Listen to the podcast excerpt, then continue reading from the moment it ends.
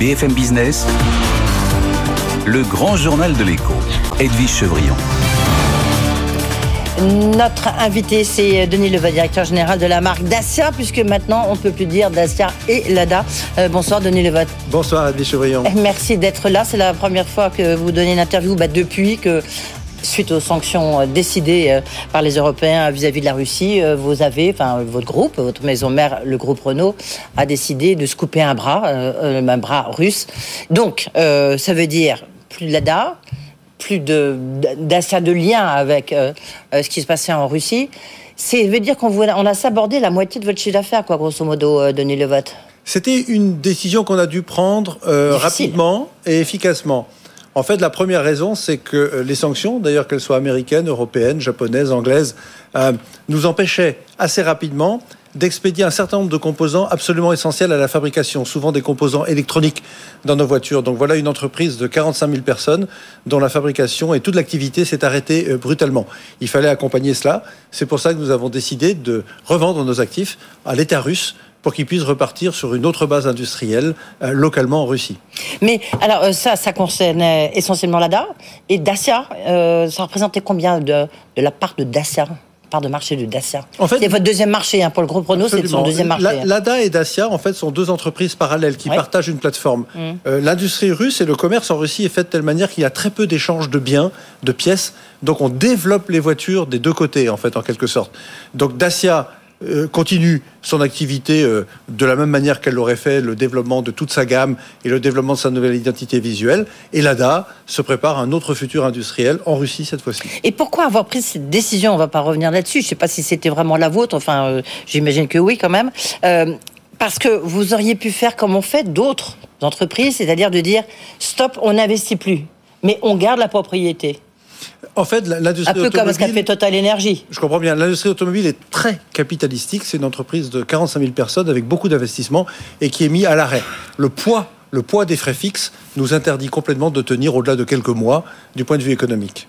D'accord. Donc pour vous, il n'y avait pas d'autres décisions possibles? Non, on le regrette, évidemment, mais c'est la décision qu'il fallait prendre. On a, on a d'ailleurs laissé une option, si jamais la situation se retournait, de rachat un jour. D'accord. Et cette option, elle dure combien de temps? Oh, Les détails ne sont pas très importants, mais on va voir surtout comment la, comment la situation évolue. Oui. mais il faudrait l'accord, évidemment, du gouvernement russe, non? Bien sûr. Oui. Que, sont devenues vos équipes Que sont devenus euh, euh, les ouvriers Que sont devenues les, usines? Alors l'entreprise continue. Hein. on, a, on a cédé nos actifs au gouvernement russe et maintenant ils sont en train de redémarrer sur des bases technologiques beaucoup plus simples, des voitures de conception ancienne euh, pour faire repartir l'industrie. Est-ce que vous, vous avez, euh, ils ont un problème, je sais pas, d'approvisionnement aussi pour le coup, non? Il y en avait dans les deux sens. Il y en avait dans les deux sens. Non, non, absolument pas. Des composants électriques. non, non, non. L'industrie russe est développée sur une intégration locale très très forte, et il y a très très très peu de composants qui venaient finalement de la Russie vers l'Europe pour les voitures Dacia ou groupe Renault. Donc ça, ça n'affecte pas nos fabrications sur, sur la partie ouest européenne.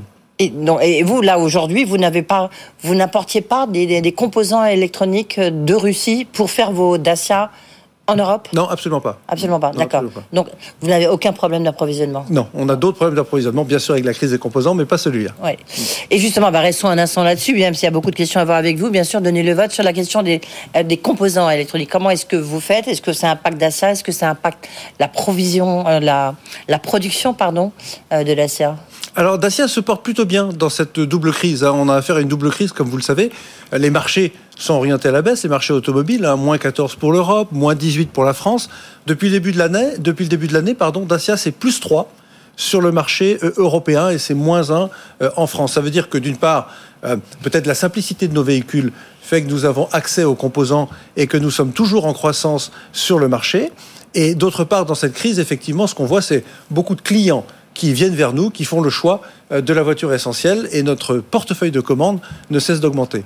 Oui, justement, on voit l'impact quand même des difficultés que rencontrent les Français. J'ai envie de dire, ça fait au moins un heureux, c'est vous, euh, parce que c'est une voiture qui coûte moins cher que les autres, euh, même si quand même le fait de la, de la moderniser, de mettre de la climatisation, de mettre différentes options, le coût est plus cher qu'avant. Hein. Notre métier, c'est de faire des choix. D'accord? Donc nous, on, fait des voitures essentielles, le juste contenu, le meilleur rapport entre le contenu et le prix. on est d'accord. Mais la climatisation, est-ce que ça fait partie du juste choix. Ah bien sûr, aujourd'hui, aujourd'hui tous les clients demandent de la climatisation dans leur voiture. Et année après année, on augmente le contenu, mais on reste à l'essentiel dans le marché. Et avec l'inflation sur les coûts, l'inflation sur l'énergie, l'inflation sur le prix de l'acier, de l'aluminium, le prix des voitures globalement est en train d'augmenter. Et ce que l'on voit, c'est beaucoup de clients viennent vers nous, beaucoup de clients font le choix de cette essentialité. Je vous citerai un chiffre. La part de marché à particulier en France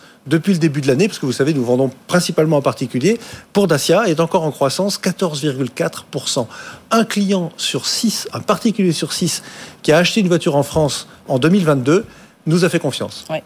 Et puis vous avez fait ce, choix encore une, euh, il, y a, longtemps, il y a très longtemps, euh, d'avoir une, voiture avec des modèles assez simplifiés. Et maintenant, on voit que ce sont les autres marques peut-être un peu plus de luxe qui sont obligées euh, de, de prendre cette option-là parce que il y a des problèmes de composants électriques, il y a des problèmes dans tout genre pour construire des voitures aujourd'hui. Oui, alors je ne sais pas si les autres marques nous imitent, mais, mais Dacia, en fait, c'est c'est votre ADN de départ. C'est le choix simple, c'est le choix malin. On fait des voitures essentielles, mm. simples à comprendre, pas trop d'électronique, des choix faciles. Nos gammes sont extrêmement simples en, termes de choix. Il n'y a pas de rabais chez Dacia. Il y a un prix et c'est le bon prix.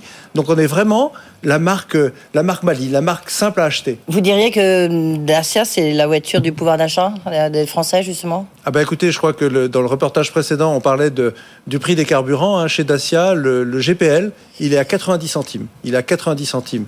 Euh, le GPL, c'est à la fois évidemment une économie d'énergie importante, c'est aussi une autonomie, hein, puisque le GPL, c'est de l'essence plus du GPL. Toutes nos voitures font dans les 1000 km et plus en termes d'autonomie. Et puis c'est aussi efficace en CO2, puisque c'est environ 10% d'efficacité en CO2.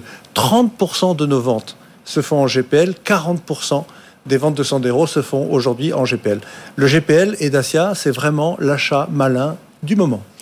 Demain, à Luxembourg, les États membres de l'Union européenne doivent s'entendre sur une position euh, commune quant à l'interdiction de la vente de véhicules neufs à moteur thermique en 2035. Les Italiens disent impossible, c'est 2040. On voit que ça commence à faire beaucoup de, remous en disant mais c'est une catastrophe pour la filière automobile. Euh, quelle est votre position chez Dacia, sachant que vous n'êtes pas tellement, vous êtes un petit peu en retard sur l'électrification de vos voitures alors la, voiture électrique la plus vendue en France depuis le début de l'année, c'est la Spring. Hein, donc, Je sais. La Spring, donc, dans ce contexte du prix des carburants, hein, euh, rouler en Spring, c'est pour faire 100 km, il faut 2 euros euh, d'électricité. Hein. donc c'est vraiment une, une vraie, une vraie Dacia. Alors concernant l'évolution de la réglementation, on peut sans doute regretter, même si c'est la direction générale, qu'elle soit rapide parce que 13 ans c'est rapide pour euh, deux sujets. Le premier, évidemment, c'est la transformation de la filière depuis les technologies des moteurs thermiques vers les moteurs électriques. Hein. donc il va y avoir beaucoup de transformations à orchestrer dans une courte période de temps. Le deuxième, effectivement, évidemment, c'est la mise à disposition des bornes de recharge euh, pour toutes les populations dans toute l'Europe en nombre suffisant. Mais Dacia et le groupe Renault est évidemment à la pointe de, de, la de, Mais c'est trop rapide quand même 2035. Vous dites aussi soyons réalistes. C'est très rapide, c'est très rapide. Le groupe Renault néanmoins est à la pointe avec son offre des technologies électriques et Dacia et Dacia fait partie du groupe Renault et l'intelligence de Dacia c'est comme on l'a dit d'offrir des voitures essentielles donc d'aller chercher la bonne électrification le moment venu parmi les technologies du groupe et nous offrirons le moment venu des voitures électriques à la Dacia. Donc en 2035 Bien entendu. En 2040. L'impact sur vos fournisseurs? Il est important. Sur la filière automobile. Il est important, comme on l'a dit, la filière doit se réformer. Elle a déjà largement commencé. Euh, Renault, depuis 10 ans, avec la Zoé, le groupe Renault est pionnier dans la filière électrique et est en train de s'organiser pour la transition de cette filière. Mais en même temps, on voit, bien sûr, vous parlez des IT, mais euh, de la Spring qu'on voit derrière vous. Mais euh, si on prend les Duster, si on prend les Sandero, là, ils sont pas encore il n'y a pas de version électrique.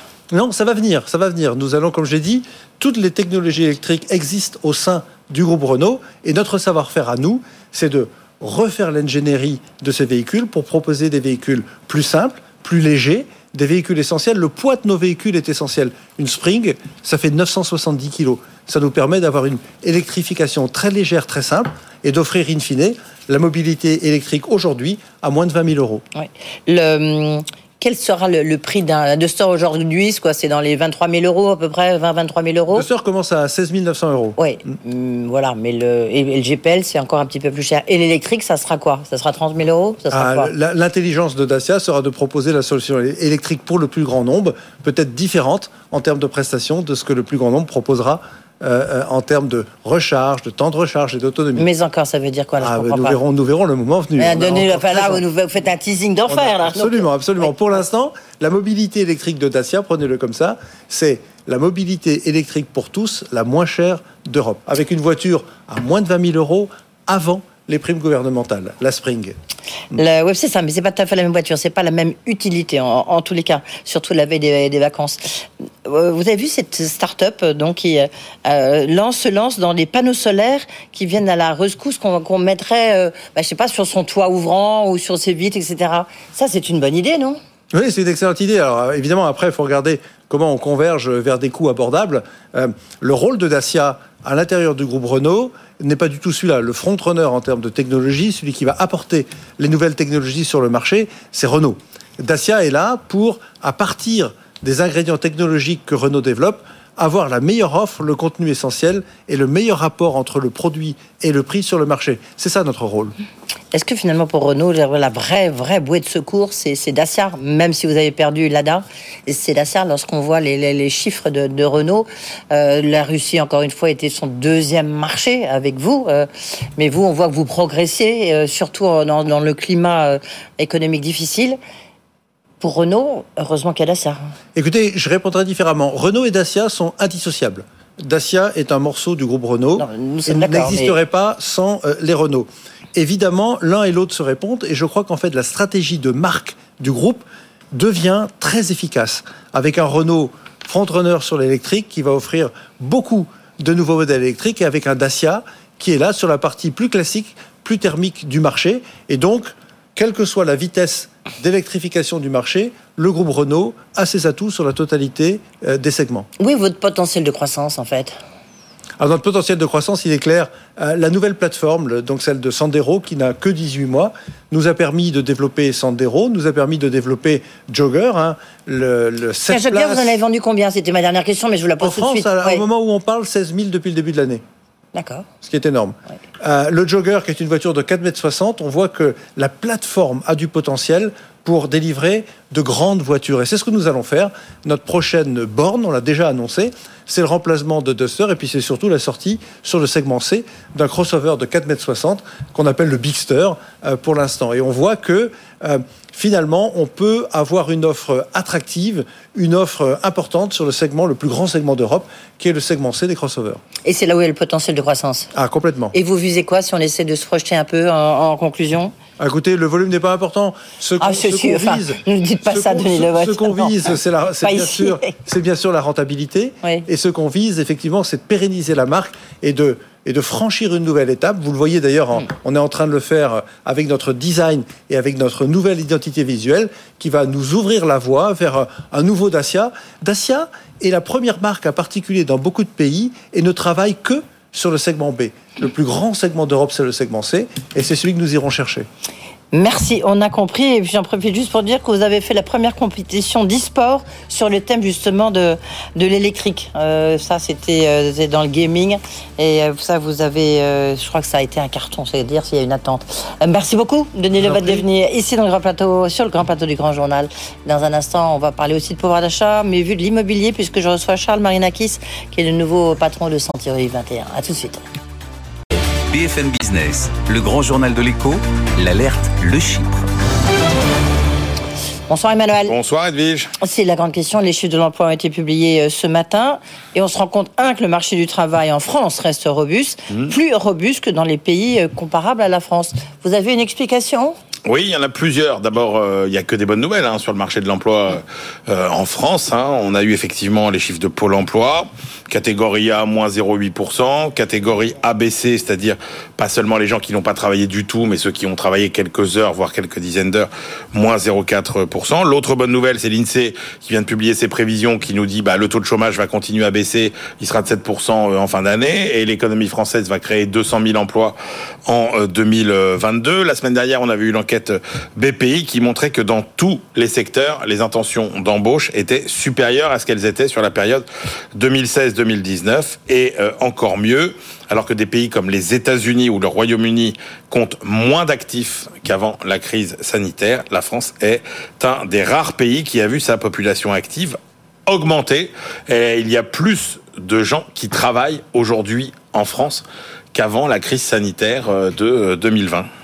Euh, ben, donc c'est plutôt euh, pour quelle raison? On a envie de savoir. Alors, c'est plutôt des bonnes nouvelles, effectivement. Alors d'abord, il y a des raisons qui sont un peu les mêmes que partout ailleurs. Il y a les difficultés à recruter que rencontrent les trois quarts des entreprises. C'est même plus élevé qu'ailleurs, particulièrement dans des secteurs gros consommateurs de main d'œuvre comme la restauration, l'hôtellerie, le bâtiment. Alors que la France est encore loin du plein emploi et ça c'est un réservoir, alors qu'il y a d'autres pays bah, où on est proche du chômage structurel, donc le, marché de l'emploi peut pas s'améliorer euh, beaucoup plus. Nous, on a encore un réservoir de ce côté-là. On a un réservoir aussi du côté de la démographie, puisqu'on a plus de gens qui arrivent sur le marché euh, du travail. Euh, et alors, il y a des facteurs spécifiquement français. Par exemple, les dispositifs d'aide généreux mis en place pendant la crise sanitaire. On pense au fonds de solidarité, on pense au chômage partiel.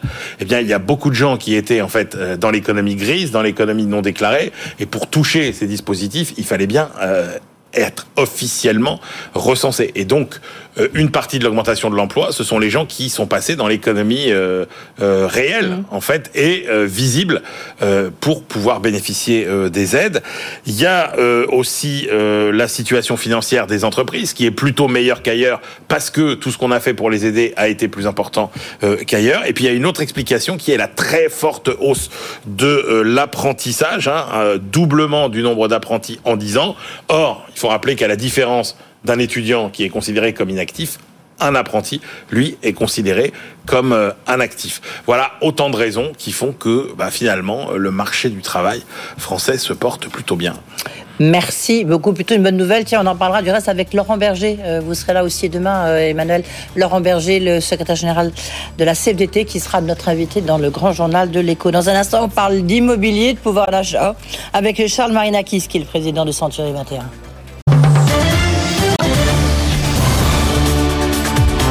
BFM Business, le grand journal de l'écho, Edwige Chevrillon. Va-t-on vers un retournement du marché de l'immobilier? Century 21, en tous les cas, a publié ce matin des chiffres très intéressants qui montrent bah, tout va encore très très bien euh, sur le premier euh, semestre, mais on voit bien la difficulté peut-être pour le trimestre et le semestre à venir. Charles Marinakis, bonsoir. Bonsoir. Merci d'être là. Vous êtes le président du réseau Century euh, 21. Et j'ai peut-être d'abord une petite question. J'imagine que vous avez regardé un peu cette loi sur le pouvoir d'achat, enfin du moins ce qu'on en sait, avec le volet qui touche l'immobilier, un bouclier sur les loyers, des hausses des APL et, et peut-être peut-être quelque chose en tout les cas, c'est ce que nous disait Marie-Cœur de Roy à l'instant, peut-être euh, une manière de limiter l'incroyable hausse de la taxe foncière. Quel serait pour vous, qui est au cœur de ce marché, quel serait pour vous le meilleur outil? Écoutez, euh, vous savez, ce, sujet de, l'équité du loyer euh, versus bailleur et versus locataire, c'est un débat de longue date. C'est un équilibre difficile à trouver, vous le voyez aujourd'hui, euh, d'autant qu'il y a un nouveau facteur polluant qui vient d'arriver, qu'on n'avait pas connu depuis longtemps, qui est l'inflation, qui, euh, qui de nouveau vient rabattre les, quatre, les cartes. Je crois que finalement, euh, plafonner les loyers à 3,5, 3,5% de croissance, c'est ce qui a été décidé cet après-midi. C'est certainement une bonne décision pour le locataire, eu égard au contexte économique actuel. Pour autant, j'observe que le, le, le, gouvernement a pris aussi la précaution et c'est sain, je trouve, de trouver des situations qui sont équitables et, équilibrées, de faire attention à la situation des bailleurs. On oublie parfois souvent que derrière un locataire, il y a un bailleur privé et qu'il faut aussi maintenir l'équilibre économique des investisseurs euh, sous, peine de vider le parc locatif. Voilà. Donc la manière dont c'est gelé, le niveau de gel, vous paraît euh, oui, ça me paraît euh, bon équerre. Écoutez, l'IRL est connu à 2,48%. Hein, C'était c'est l'indice. Hein, c'est l'indice de renouvellement des loyers. Euh, je, je, crois que son, son indexation à l'inflation a un peu affolé tout le monde à juste titre. Hein. L'inflation dont on dont on parle, ça a été rappelé par Marie Cœur de Roy. On était à 5,2 au mois de mai. On parle de 5,9 au mois de juin, mais peut-être de 6 ou 7 au mois de septembre. Euh, donc c'était nécessaire. Je crois que c'est une bonne décision dans un coefficient qui me paraît raisonnable, à condition, et c'est ce qui a été prévu, qui a une contrepartie pour les propriétaires bailleurs en plafonnant la taxe foncière. Sur la taxe, euh, oui. Mais alors, justement, comment limiter cette taxe foncière? Mais là, c'est aussi un processus de calcul, si vous voulez, à cela près que les communes et, les régions auront leur mot à dire dans les coefficients de fixation. Ah oui, il n'y a plus de taxe d'habitation, donc il, il, se rattrape. Euh, ah oui, voilà. c'est CQFD. Hein, donc... Voilà, d'où l'assignation, vous l'avez entendu, contre la ville de Marseille pour une augmentation excessive de la taxe foncière. Je crois que tous les acteurs de l'immobilier ont, intérêt aujourd'hui à faire en sorte que on trouve une solution équitable. Moi, je suis pour les solutions vraiment équitables et les grands équilibres entre locataires et bailleurs. Et les municipalités ont intérêt aussi s'ils veulent pas avoir des difficultés de logement. Est-ce que, vous pensez que justement en ce moment on est dans des, dans de, il y en a plusieurs, c'est pour ça que j'utilise le pluriel, dans de bons équilibres? Alors. Euh, non, puisque l'inflation, encore une fois, est venue rebattre. On eh ben voilà. Euh, ces mesures, en réalité, n'ont pas été nécessaires tant que l'inflation n'était pas venue déréguler ses coefficients. Euh, il en va de même, si on parle, on parlera probablement du taux d'usure tout à l'heure ou des taux d'emprunt. il y a des éléments polluants. L'inflation, on sait que c'est une forme de pollution de l'économie moderne. Euh, on s'en était débarrassé. Malheureusement pour nous, elle est, elle est de nouveau présente dans notre système économique. Du coup, ça nous impose, en tout cas, ça impose les gouvernements ou le gouvernement à prendre des mesures pour, pour contrôler en particulier la hausse des loyers. Dans, dans, vos, dans vos chiffres que vous avez publiés, il y a toute une batterie, on va revenir sur ce côté d'abord positif, mais juste pour poursuivre ce que vous disiez à l'instant, l'investissement locatif, on voit quand même, il est en berne, enfin, enfin en tous les cas, il fléchit euh, dans les chiffres que vous, que, vous publiez. Est-ce que là, il n'y a pas un risque? Vous-même, vous disiez, derrière chaque locataire, il y a un propriétaire. Ah oui, là, il y a, il y a un risque, puisque en fait... Il lui est riche Enfin, entre guillemets, bien sûr. Non, mais je suis bien d'accord. Mais je, crois vous voyez le discours politique. Oui, j'entends le discours politique, mais euh, là, je suis assez content que la politique soit, soit éloignée de la réalité. Les investisseurs sont pas tous riches. Euh, tout le monde n'achète pas euh, un immeuble ou un appartement de 150 mètres carrés à Paris pour sous forme d'investissement. Il y a des investissements plus modestes, plus raisonnables. Et effectivement, chez les investisseurs aujourd'hui, sont un petit peu plus frileux. Quand vous êtes investisseur, vous, êtes attentif à trois, à trois paramètres. Le premier, c'est les conditions d'accès financièrement à l'investissement que vous faites Autrement dit, aujourd'hui, les prix d'immobilier, on va en reparler, ont beaucoup augmenté. Donc, euh, ah c'est cher de faire un investissement euh, dans l'immobilier locatif. Les conditions d'accès au crédit aussi se sont durcies avec des taux qui ont augmenté. Ça, c'est pour les conditions d'achat. Vous avez les conditions d'entretien du bien qui se sont dégradées avec la loi climat, hein, puisque ben, aujourd'hui, vous avez des passoires énergétiques et donc vous avez des appartements ou des logements mal classés F ou G qu'on ne pourra plus louer ou dans lesquels, avec l'audit énergétique dès septembre, il faudra euh, faire des travaux pour les mettre en conformité ce qui, est, souhaitable, mais ce qui est un coût pour euh, l'entretien du bien. Vous avez la fameuse taxe foncière qui fait partie du coût d'entretien du bien.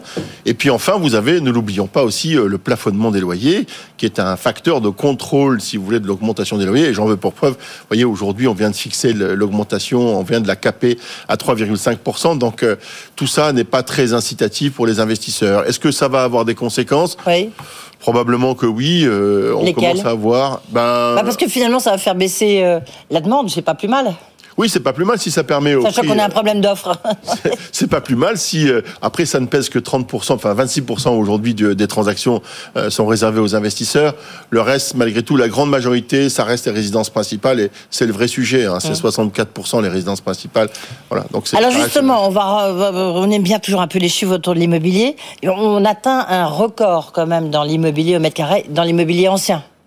Euh, donc faites-nous une photographie rapide quand même. Alors rapidement, Charles, euh, de, qu'est-ce qu'il faut retenir de tous ces chiffres que vous avez publiés ce matin, et après on essaiera de voir les grandes tendances. Synthèse rapide, deux records significatifs, les prix au mètre carré qui ont beaucoup augmenté. Alors bien sûr, c'est des prix qui pour les Parisiens sont pas significatifs, mais c'est 2552 euros par mètre carré pour acheter une maison sur la France entière aujourd'hui en moyenne, et un peu plus de 4000 euros pour les appartements. Et en fait, ces barrières psychologiques des 2500 euros et des 4000 euros n'avaient jamais été atteintes. C'est la première fois qu'on dépasse ces 2500 euros.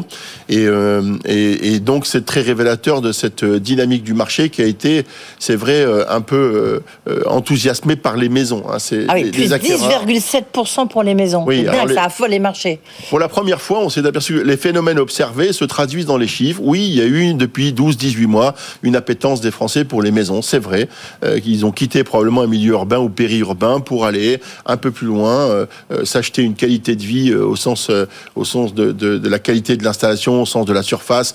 Une maison en France, en moyenne, c'est 116 mètres carrés. Voilà, donc c'est un confort de vie et ça se traduit dans les chiffres. Malheureusement, ça a eu pour conséquence directe de faire monter les prix et, et donc de geler un peu la volumétrie des transactions, puisque aujourd'hui on s'aperçoit que le, le marché des transactions des maisons est en récession de 11%, mais le prix lui-même a augmenté depuis 10%. Ça va se poursuivre ou pas?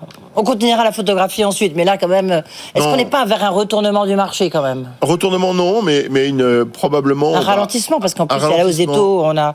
Ralentissement, c'est sûr. Ouais. Euh, il est déjà observé sur le dernier trimestre. Là, ce sont des chiffres du semestre.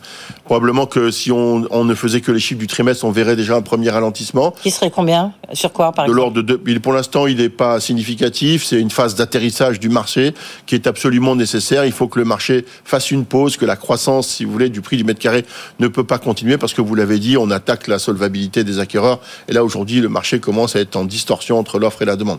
C'est ce qui fait qu'il se crispe, en tout cas pour les maisons. Et en tous les cas, je ben, c'est un peu logique, c'est euh, le- c'est ceux qui ont plus de 50 ans qui achètent, parce qu'ils ont un petit bas de laine, ils ont déjà acheté, ils font une réserve. euh, euh, ah, voilà, je vous vois avec le sourire, moi aussi je pourrais avoir le sourire, mais il y en a plein pour qui c'est les primo-accédants, c'est une véri- c'est très très difficile. hein. Mais, mais oui, mais euh, depuis la nuit des temps, malheureusement pour les primo-accédants, Ouais. c'est une vraie difficulté. Alors, elle ne fait que s'aggraver parce que tous les facteurs leur sont défavorables.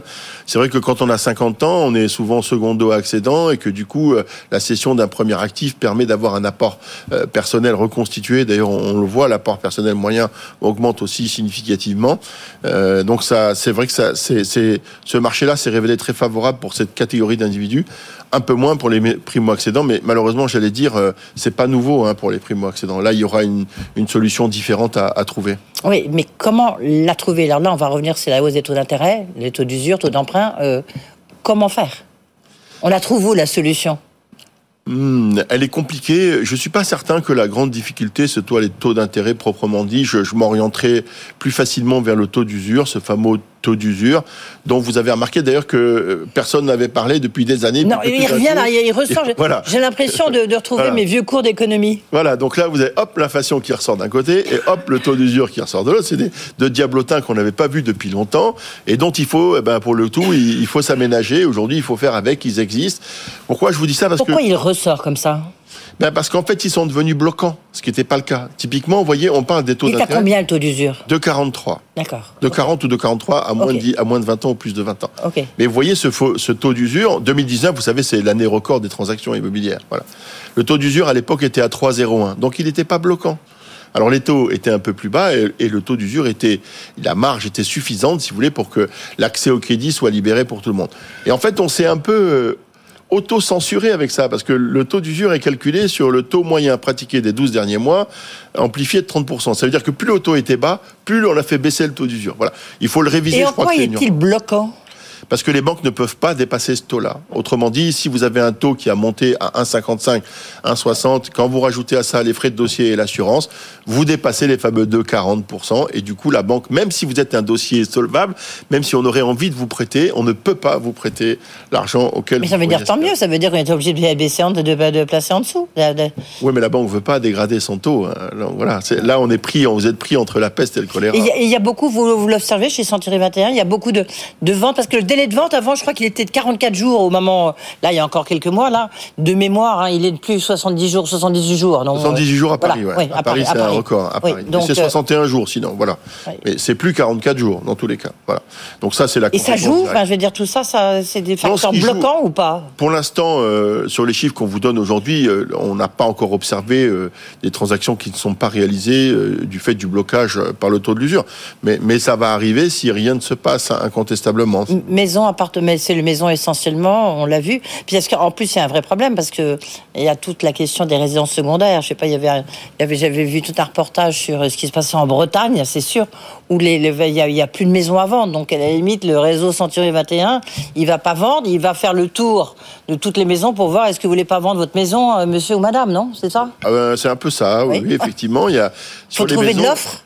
Bah, sur les maisons, il y, a, une double difficulté maintenant. Il y a le prix, on l'a vu, mais il y a aussi la rareté de l'offre. Voilà, il y a une rareté de l'offre. Euh, le taux de rotation des maisons est, très inférieur à celui des appartements.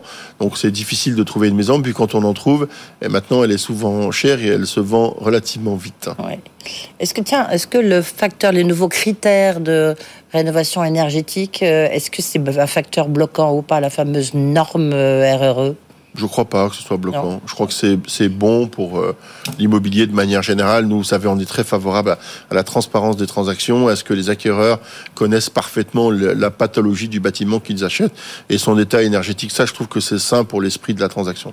Je suis Ah, faut- encore une fois favorable aux grands équilibres. hein. Oui, euh, on l'a compris, mais en même temps, c'est pas, pas évident à trouver. À Paris, donc, on est un rééquilibrage qui porte ses fruits un petit peu. Vous voyez, euh, euh, donc on peut dire que le marché parisien reste au beau fixe parce que justement, il n'est pas trop excessif ni dans un sens ni dans un autre.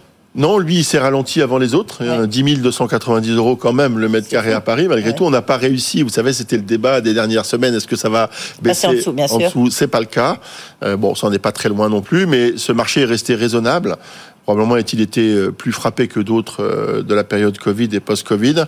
Du coup, il retrouve une certaine tonicité. Puis ça, Paris s'est réouvert. Vous l'avez vu, pas seulement le prix du marché. La ville a, a retrouvé son énergie, euh, aussi ses touristes, sa, dynamique. Donc euh, ça contribue évidemment à, à ce que le marché de l'immobilier. Et en Ile-de-France, c'est vraiment, c'est évidemment les maisons franciliennes, hein, Ça. plus 9,1%, plus de 9%. Ça, ça va poursuivre ou pas Je crois qu'on est à la fin de ce phénomène-là, mais euh, ce qu'il faut vraiment retenir de ce semestre-là, c'est vraiment les maisons. Ce, qui s'est traduit dans nos chiffres, c'est cela qu'on avait imaginé.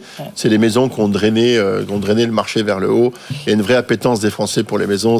C'est un fait, mais c'est finalement une assez bonne chose. hein. Merci beaucoup. En Merci tous les cas, vous. ça vous donne le sourire, même si c'est un peu plus compliqué là, les, Ouais, prochains, savez, les, prochains, les prochaines semaines, les prochains mois. Vous savez, il n'y a pas de marché simple, Ouais. dans tous les cas. Et encore, de Il faut des rééquilibrages. C'est le maître mot de Charles Marinakis, le président de Sentieri Mater. Merci Merci beaucoup. à vous. Euh, Dans un instant, c'est l'ancien président de la Cour des comptes. Il est aujourd'hui président de la Haute Autorité pour la transparence de la vie publique. Didier Migaud sera notre invité.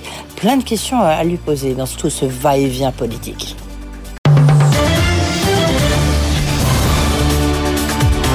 BFM Business, le grand journal de l'écho, Edwige Chevrillon. Notre invité a été premier président de la Cour des comptes. Il est aujourd'hui le président de la Haute Autorité pour la transparence de la, publique, euh, de la vie publique, HATVP. Bonsoir Didier Bigot. Bonsoir. Euh, merci d'être là parce que c'est vrai que vous êtes très occupé en ce moment avec ce va-et-vient ministériel, ce va-et-vient euh, de députés, parce que vous contrôlez tout, tout le monde. Où est-ce qu'il y a des conflits d'intérêts Quelle est la constitution du patrimoine La constitution du patrimoine à la sortie du mandat, c'est dire si vous avez du pain sur la planche. Juste une question à l'ancien président de la Cour des comptes. Vous avez entendu Bruno Le Maire ce matin qui dit endettement, la cote d'alerte est atteinte. Ça vous rappelle pas quelque chose euh, Vous, quand vous publiez vos rapports de la Cour des comptes, elle était déjà euh, pas mal atteinte, non? Oui, je m'interdis de m'exprimer sur ces sujets comme, euh, comme président de, la haute autorité, mais il y a des questions de bon sens, effectivement. Euh, Lorsque vous empruntez à, à 2%, c'est pas tout à fait pareil que lorsque vous empruntez à 0%. Pourquoi on n'arrive pas en France? Pourquoi on n'y arrive pas? Vaste sujet, malgré la Cour des comptes. Euh, alors, maintenant, vous, bah, vous contrôlez tout le monde, euh, les sorties. Tout le monde, non. Non, mais Non. quasiment euh, tout le monde dont on parle en ce moment, à l'occasion un, de l'élection présidentielle, du changement de gouvernement, euh, des élections législatives.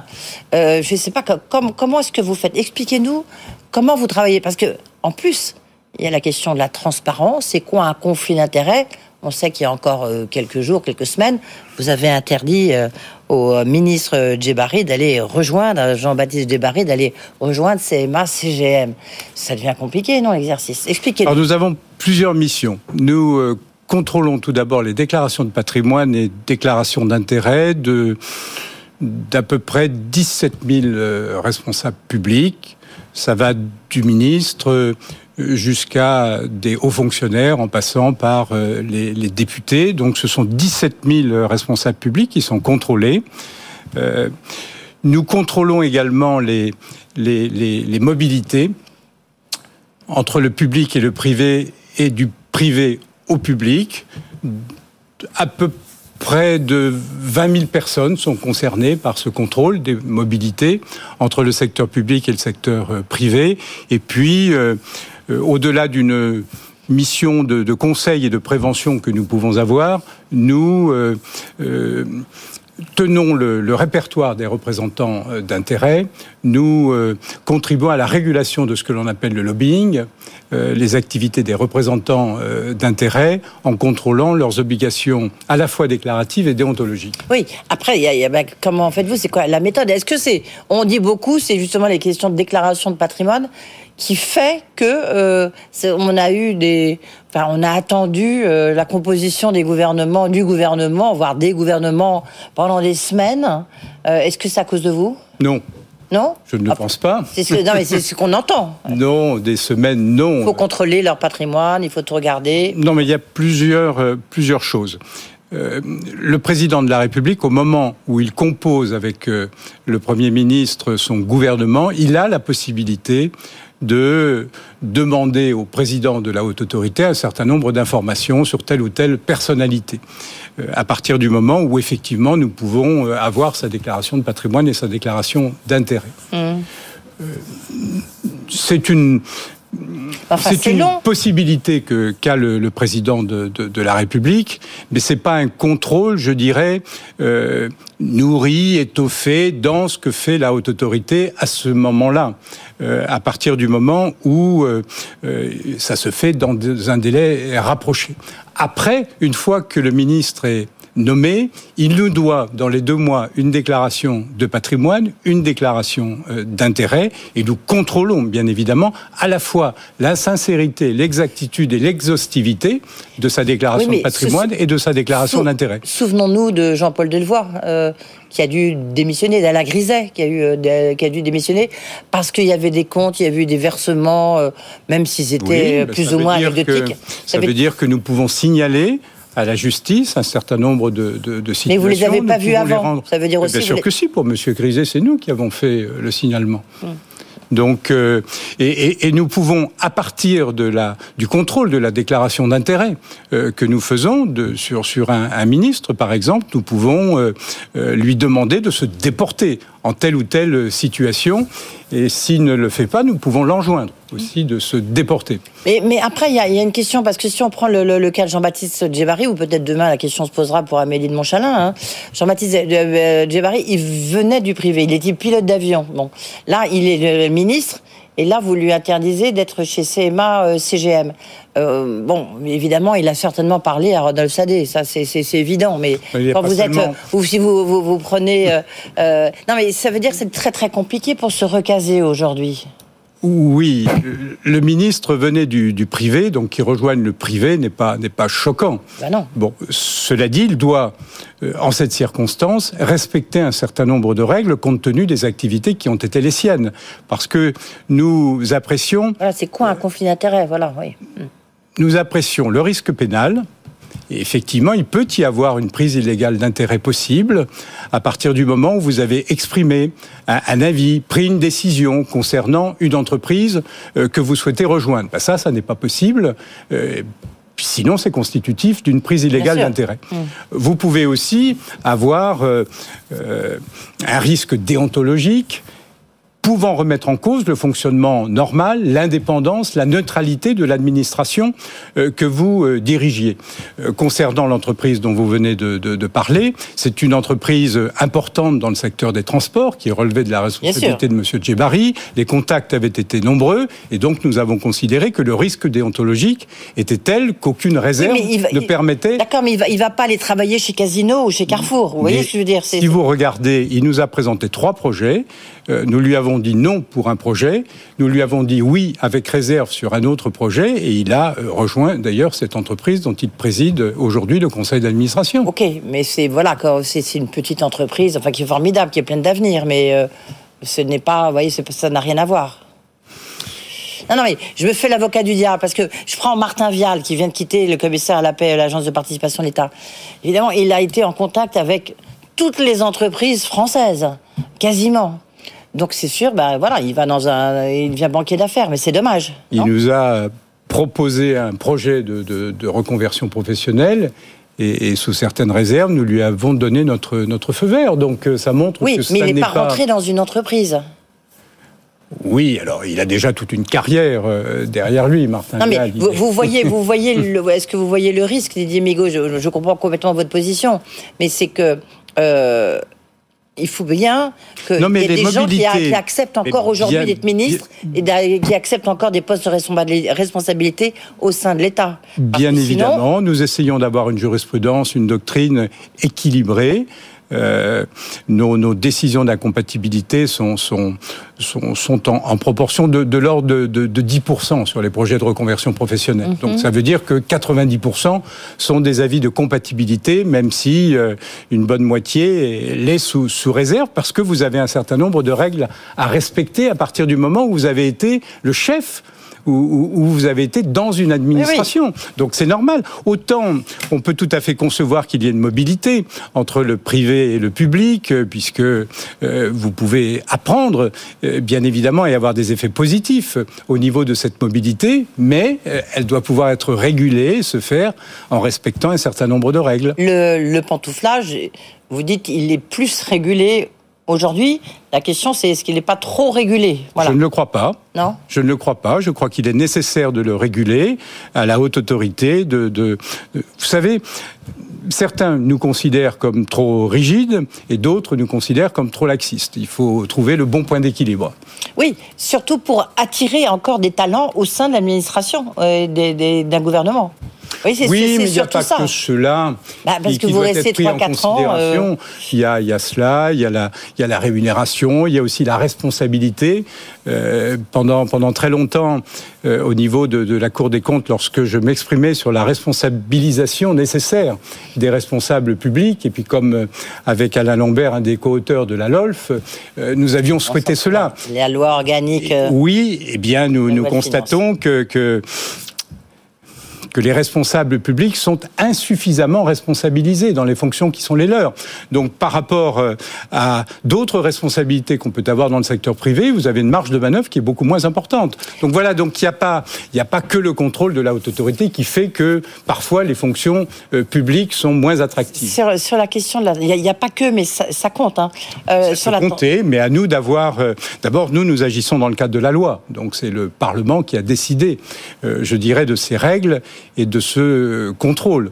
Comment Donc fait, nous, nous mettons en œuvre cette loi. Parce que dans votre rapport d'activité que là vous avez publié il y a, il y a, très, il y a très peu de temps, euh, vous, vous, le dites, hein, il y a, je reprends le chiffre, il y a 17 113 euh, déclarations déposées, 17 000, euh, il y en a même 15 000 aujourd'hui. Le contrôle, il est fait par qui et comment vous disposez de combien de personnes? Parce que c'est gigantesque. C'est gigantesque. Nous avons sûrement des moyens euh, contraints et, et, qui sont insuffisants pour remplir pleinement les missions qui sont les nôtres, parce que, y compris sur euh, les sujets que vous venez d'évoquer, lorsque nous exprimons des réserves, il faut aussi qu'on ait la capacité de suivre les réserves que nous exprimons. Sinon, ça n'a pas de sens d'exprimer des réserves. Donc ça, ça demande aussi beaucoup de, de disponibilité. Nous avons euh, aujourd'hui 65 personnes, 67 personnes euh, sur euh, l'année euh, 2022, puisque nous avons encore deux postes à, pouvoir que, nous a donné le, le, le Parlement. Je reconnais que c'est contraint.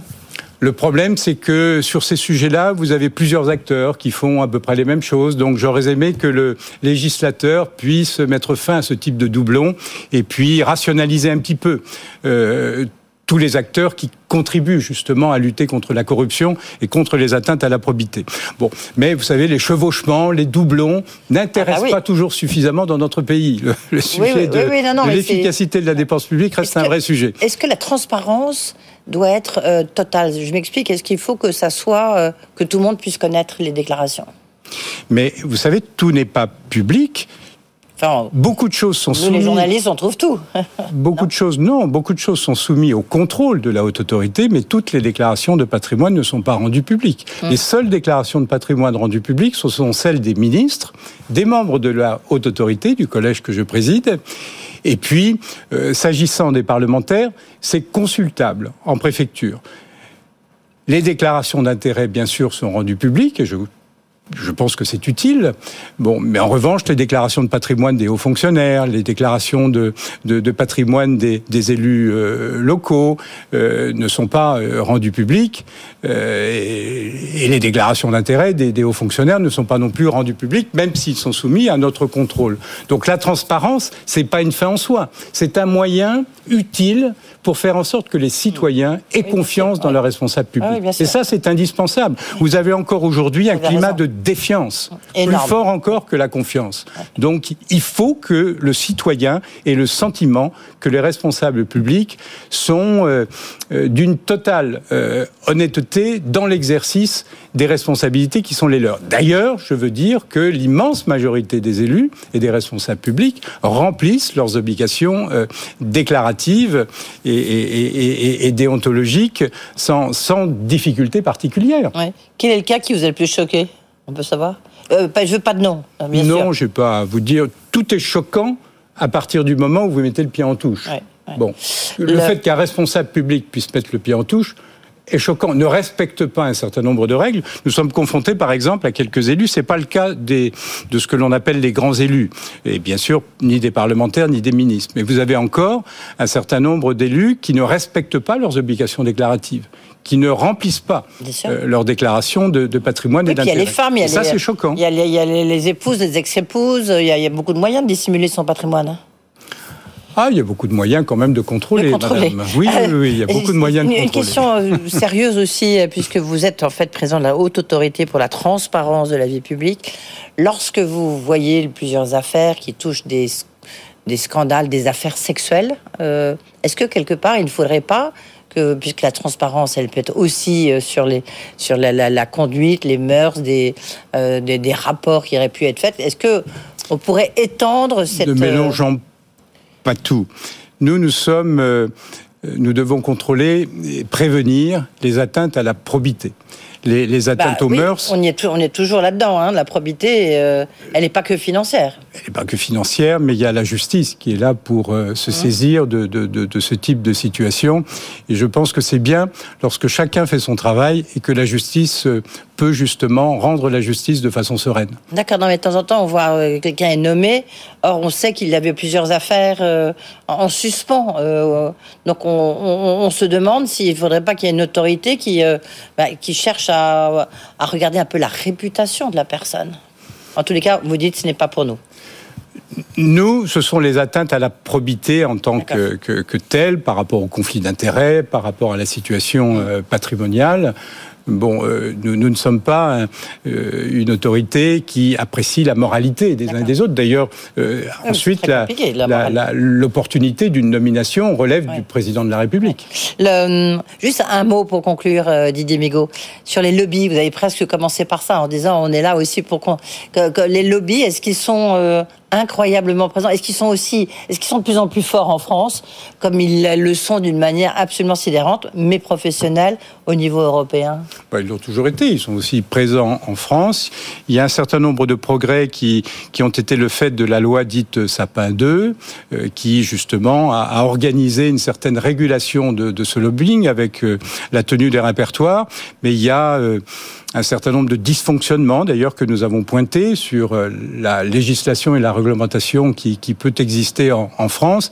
On a de vraies marges de progrès pour assurer une plus grande transparence dans, justement ce que, euh, ce que les lobbying, euh, les lobbyistes, pardon, peuvent effectuer dans des démarches auprès de, de l'administration ou auprès des responsables publics pour euh, influencer la prise de décision publique. Merci beaucoup Didier Migaud. Didier Migaud, l'homme qui justement veille sur la transparence et la probité de nos élus. Merci. Alors, je suis pas tout seul, j'ai un collège et puis nous Absolument. avons des, des, services. Et puis vous avez un rapport d'activité, je le montre, voilà, mais qu'on peut retrouver sur votre site, bien sûr. euh, président de la Haute Autorité pour la transparence de la vie publique. Dans un instant, on refait l'écho, on va parler bien sûr d'un sujet que vous avez bien connu, les problèmes de dette, de pouvoir d'achat. Ludovic Subran, Christian Saint-Etienne, et vous pouvez podcaster cette interview, euh, comme tous les autres interviews, sur le site de BFM Business. À tout de suite.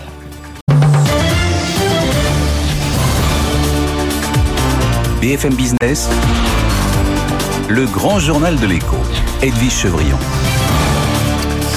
Vous le savez, le projet de loi sur le pouvoir d'achat est l'objet de toutes les tractations entre les groupes politiques et puis le gouvernement. Chacun sort sa proposition. Quel sera le résultat? Et puis surtout, a-t-on les moyens de cette loi? On en parle avec, dans Refait l'écho, deux économistes. Christian Saint-Etienne, qui est professeur au CNAM et membre du Cercle des économistes, qui est en studio avec nous. Bonsoir, euh, Christian. Merci d'être euh, avec nous. Et Ludovic Subran, euh, chef économiste d'Alliance, qui est en direct de Milan avec nous, donc il n'est pas en studio. Mais merci Ludovic d'être aussi avec nous. Une, une question d'abord. Je vais peut-être commencer par vous, Ludovic, parce que moi je connais déjà un tout petit peu la position de Christian Saint-Etienne. Cette loi sur le pouvoir d'achat, est-ce qu'elle est indispensable et telle qu'on en les, connaît les détails, est-ce qu'elle vous paraît suffisante ou en tous les cas trop laxiste en, termes de coûts euh, C'est difficile. Si, elle pouvait en fait corriger une partie euh, des dépenses, notamment des subventions non ciblées euh, qui sont déjà en cours. Je pense au bouclier tarifaire, je pense à certains chèques qui ont été donnés à beaucoup trop de ménages. Ça serait en effet une bonne loi, parce qu'il y a quand même des, des, des ménages, euh, des familles qui ont vraiment besoin d'un coup de pouce sur le pouvoir d'achat. Le problème, c'est qu'on voit que c'est un peu bah, un fourre-tout pour beaucoup de mesures très généreuses, très peu ciblées, et qui posent une question en fait de coefficacité face à des ménages français qui ont encore beaucoup d'épargne. Donc il y a des ménages qui en ont très besoin, il y a des ménages qui n'en ont pas beaucoup besoin. Et donc, tout l'enjeu, c'est de faire en sorte que cette loi déforme le moins possible les marchés, mais surtout permette à ceux qui ont de l'épargne de l'utiliser et ceux qui n'ont pas d'épargne d'être protégés dans une période, c'est vrai, un peu exceptionnelle. Je Je hmm. pense pas que cette loi aujourd'hui euh, habite tous ces critères que je viens de donner. Ouais, on va revenir dans le détail là-dessus, mais d'abord, Christian Saint-Etienne, vous, euh, quelle est votre position? On parlera du côté du coût, justement, parce que c'est quand même aussi un des points très importants à prendre en compte. 8 milliards d'euros, donc, euh, ou 8 à 10 milliards, on ne sait pas. Sur cette loi, sur sur la manière dont elle ciblerait les Français les plus démunis. Est-ce qu'elle répond à cette question de pouvoir d'achat? Écoutez, euh, il y a des mesures qui sont annoncées sur le prix de l'essence, euh, avec des efforts aussi qui sont demandés à, Total. La, France est un grand pays touristique avec des grandes frontières, donc ça veut dire que euh, cette entreprise et puis l'État français vont distribuer du pouvoir d'achat à tous ceux qui traversent la France. Et euh, quand vous mmh. abaissez le prix de l'essence, vous bénéficiez autant, ça bénéficie autant aux riches qu'aux pauvres. Donc c'est pour ça que, euh, en tant qu'économiste, on ne peut pas ne pas souhaiter plutôt des mesures ciblées sur les ménages ayant les revenus les plus faibles, parce que distribuer euh, trop largement dans un contexte où le déficit public en 2022 va approcher les 6 points de PIB, une dette qui est à 115 points de PIB.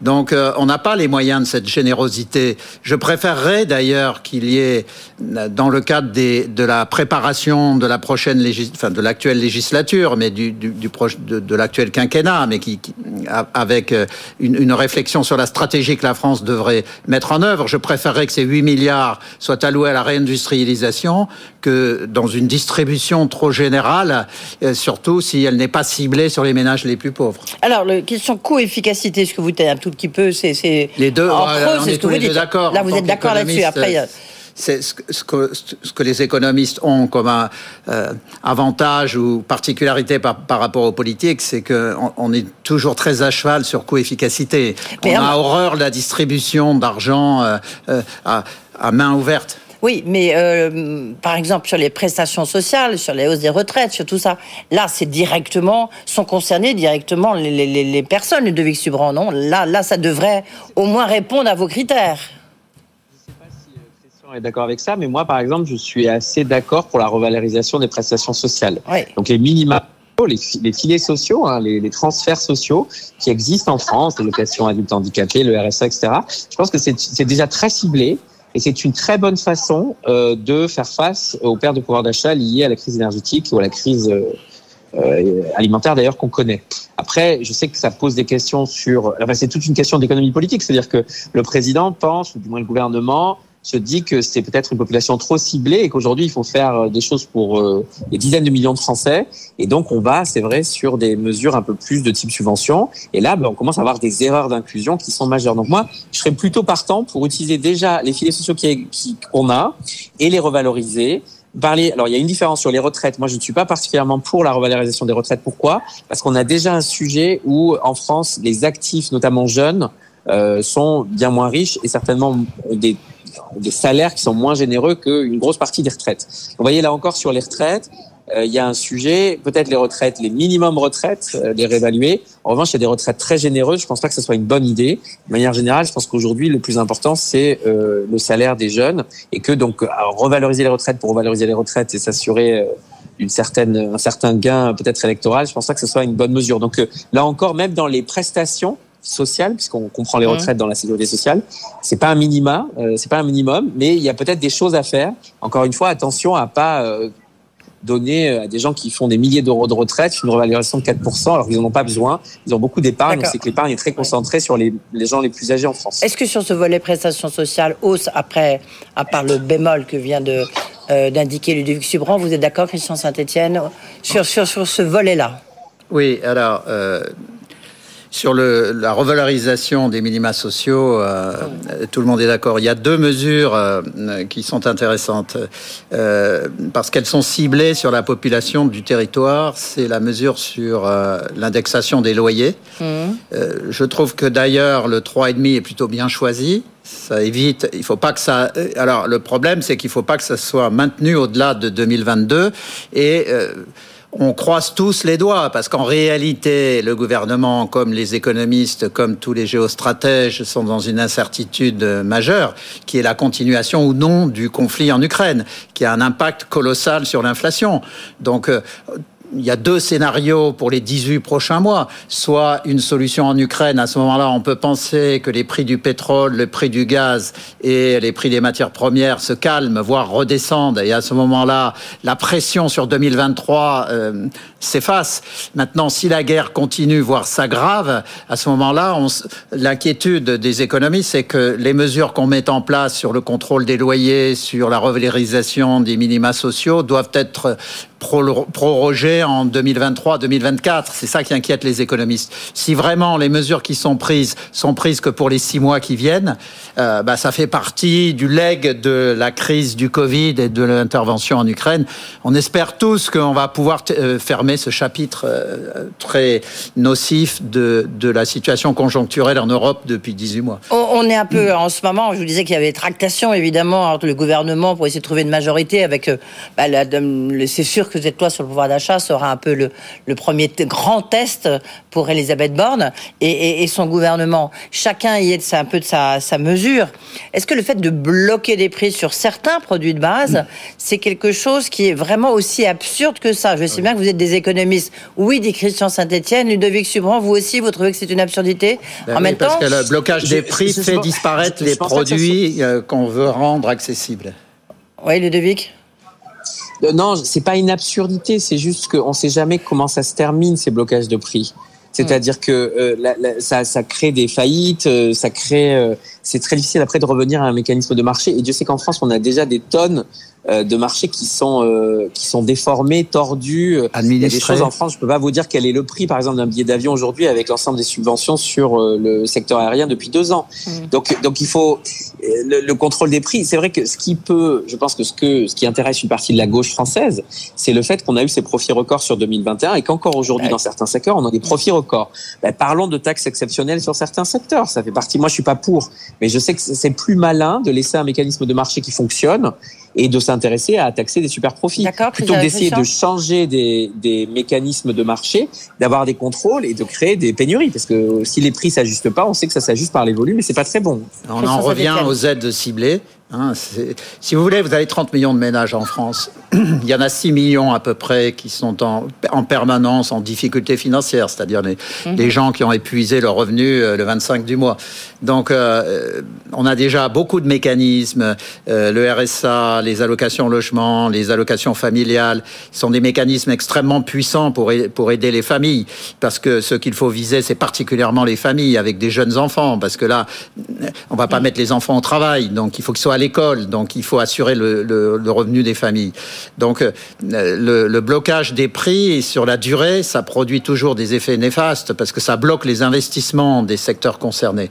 Donc il vaut mieux avoir des allocations ciblées. C'est quand même la, théorie économique euh, n'a pas de certitude dans beaucoup de domaines. Il y a quand même un domaine où on a à peu près tous d'accord, gauche, droite, euh, euh, court terme, long terme, c'est que si on veut avoir des politiques sociales, il faut les cibler d'une mmh. part, et d'autre part, il faut laisser jouer le mécanisme des prix. Et sur les taxations des, profits, super profits, oui. les super profits, là aussi, c'est pas un bon message. En revanche, ça aurait quand même un sens. Il n'y a pas tant de grandes ah entreprises que ça les trois entreprises qui ont signé la tribune hier euh, prenant la sobriété énergétique, elles ont gagné des milliers et des cents, moins EDF. On oui, mais ces trois-là, et au-delà, moi j'en convoquerai une centaine, hmm. au-delà du CAC 40, et je leur dirai, ben écoutez, dans ce moment-là, annoncer un surinvestissement sur le territoire français euh, à hauteur du tiers ou de la moitié des surprofits que vous faites en 2021-2022, à la fois dans les énergies renouvelables et dans le développement des capacités industrielles de la France. Et là, euh, franchement, ça serait banco, ça serait beaucoup plus intelligent. Il nous reste trois minutes pour parler du sujet clé. Euh, c'est même les députés LR qui ont l'ont dit, ils seront exigeants sur le financement de cette loi sur le pouvoir d'achat, parce que là, on est déjà 8-10 milliards. Euh, code d'alerte est atteinte sur euh, la dette. C'est pas moi qui le dis, bien sûr, c'est le ministre Bruno Le Maire. Vous, Ludovic, là, pour le coup, vous penchez de quel côté, vous? Non, je ne sais pas. Enfin, bien sûr, l'environnement des taux d'intérêt a un peu changé, mais enfin, la cote d'alerte, elle était déjà là avant. 2900 milliards, 114 moi, je ne suis pas si inquiet que ça. En revanche, je pense que ce que disait Christian tout à l'heure est très important. L'ensemble des mesures qu'on va mettre en place ici, on ne sait pas quand est-ce qu'on va les enlever. Et que donc, chercher à ne pas faire quelque chose de trop coûteux, avec en plus des frais de financement qui sont très élevés, c'est quand même assez sain. Mais encore une fois, euh, il y a dans le programme du quinquennat euh, à venir, il y a énormément de baisses d'impôts. Euh, il y a aussi énormément de générosité dans certains secteurs. Donc il y a aussi la réforme des retraites, etc. Regardons dans l'ensemble. Soyons pas complètement euh, obnubilés sur les 8 milliards de cette loi pouvoir d'achat, alors qu'on en a pour 40 milliards pour une réforme des retraites bien faite, voyez. Donc euh, je, je, trouve que c'est un peu intéressant que ça sorte à ce moment-là. C'est un peu un moment où on essaie d'aller chercher des voix chez LR. Donc euh, il faut de nouveau un petit peu d'orthodoxie budgétaire. Bon, c'est Christian Saint-Etienne, vous, vous êtes assez proche de cette orthodoxie financière, comme on dit. Bah oui, depuis toujours. Oui, hein, depuis toujours. Les, républicains. euh, je pense que le, notre pays, si vous voulez, euh, pour sortir des contradictions de la situation actuelle au niveau géostratégique, notamment, euh, bon, je ne vais pas développer ici, mais euh, il y a un conflit pour la domination mondiale entre la Chine et les États-Unis, et l'Europe est très faible. Pour sortir de cette faiblesse, il faut que le couple franco-allemand progresse. Bon, pour faire un couple franco-allemand qui avance de manière stratégique forte, nous avons besoin d'une France qui a subi deux chocs colossaux depuis une trentaine d'années, la désindustrialisation et la montée de la dette. Donc, euh, à court terme, on peut être inquiet, mais si on avait une réponse de long terme, si on était capable en France de dire, voilà, on va mettre en place une politique stratégique qui va nous permettre de nous réindustrialiser et de contrôler la dépense publique à moyen long terme, je pense qu'on garderait la confiance des marchés financiers et qu'on pourrait traverser les 18 prochains mois sans trop de dégâts. Qu'en pense l'allemand, l'économiste allemand, euh, Ludovic Subran non, non, je pense que Christian a raison. Ça fait partie des préoccupations en Allemagne. Mais les Allemands aujourd'hui sont assez dépensiers. Hein. Ils font ça hors bilan, mais ils sont assez dépensiers. Ils ont une grosse crise énergétique, une crise énergétique bien plus oui, grande et puis là, pour le coup, c'est nous qui les aidons. Hein. De dépenser. Oui, oui, oui, oui. Donc euh, là, il y a une solidarité qui existe dans ce sens-là, parce que euh, j'ai reçu Agnès Pannier-Runacher, elle a bien dit qu'on pouvait très bien se passer du gaz russe, mais on ne le fait pas, donc ça coûte cher, parce qu'il y a les Allemands, non? Oui, oui mais euh, hum. il faut que la solidarité marche aussi dans le domaine de l'armement. donc les Allemands ont mis 100 milliards sur la table, c'est très bien de commander des avions et des hélicoptères, ça serait américain, ça serait intelligent d'en commander un certain nombre produits collectivement en Europe. Oui, ça, ouais, ça c'est un autre débat, mais c'est un débat, vous avez ah, raison. Ah ben tout, est lié. Ludovic Subran, vous allez peut-être nous aider à faire ce couple franco-allemand, notamment dans la défense. Merci, là, en énergie. Avec plaisir depuis l'Italie. Merci, depuis l'Italie, oui, c'est pour ça, depuis Milan. Euh, merci euh, d'avoir été avec nous. Merci beaucoup, Christian Saint-Etienne, membre du Cercle des économistes. Euh, dans un instant, Tech Co. Nous, on se retrouve ce soir, vous le savez, la rediffusion 22h minuit. Sinon, demain, avec, tiens, notamment Laurent Berger, secrétaire général de la CFDT, on verra qu'est-ce qu'il pense, lui, de toutes ces mesures et podcasts sur BFM Business. Vous le savez comme toutes les interviews. Le grand journal de l'écho sur BFM Business.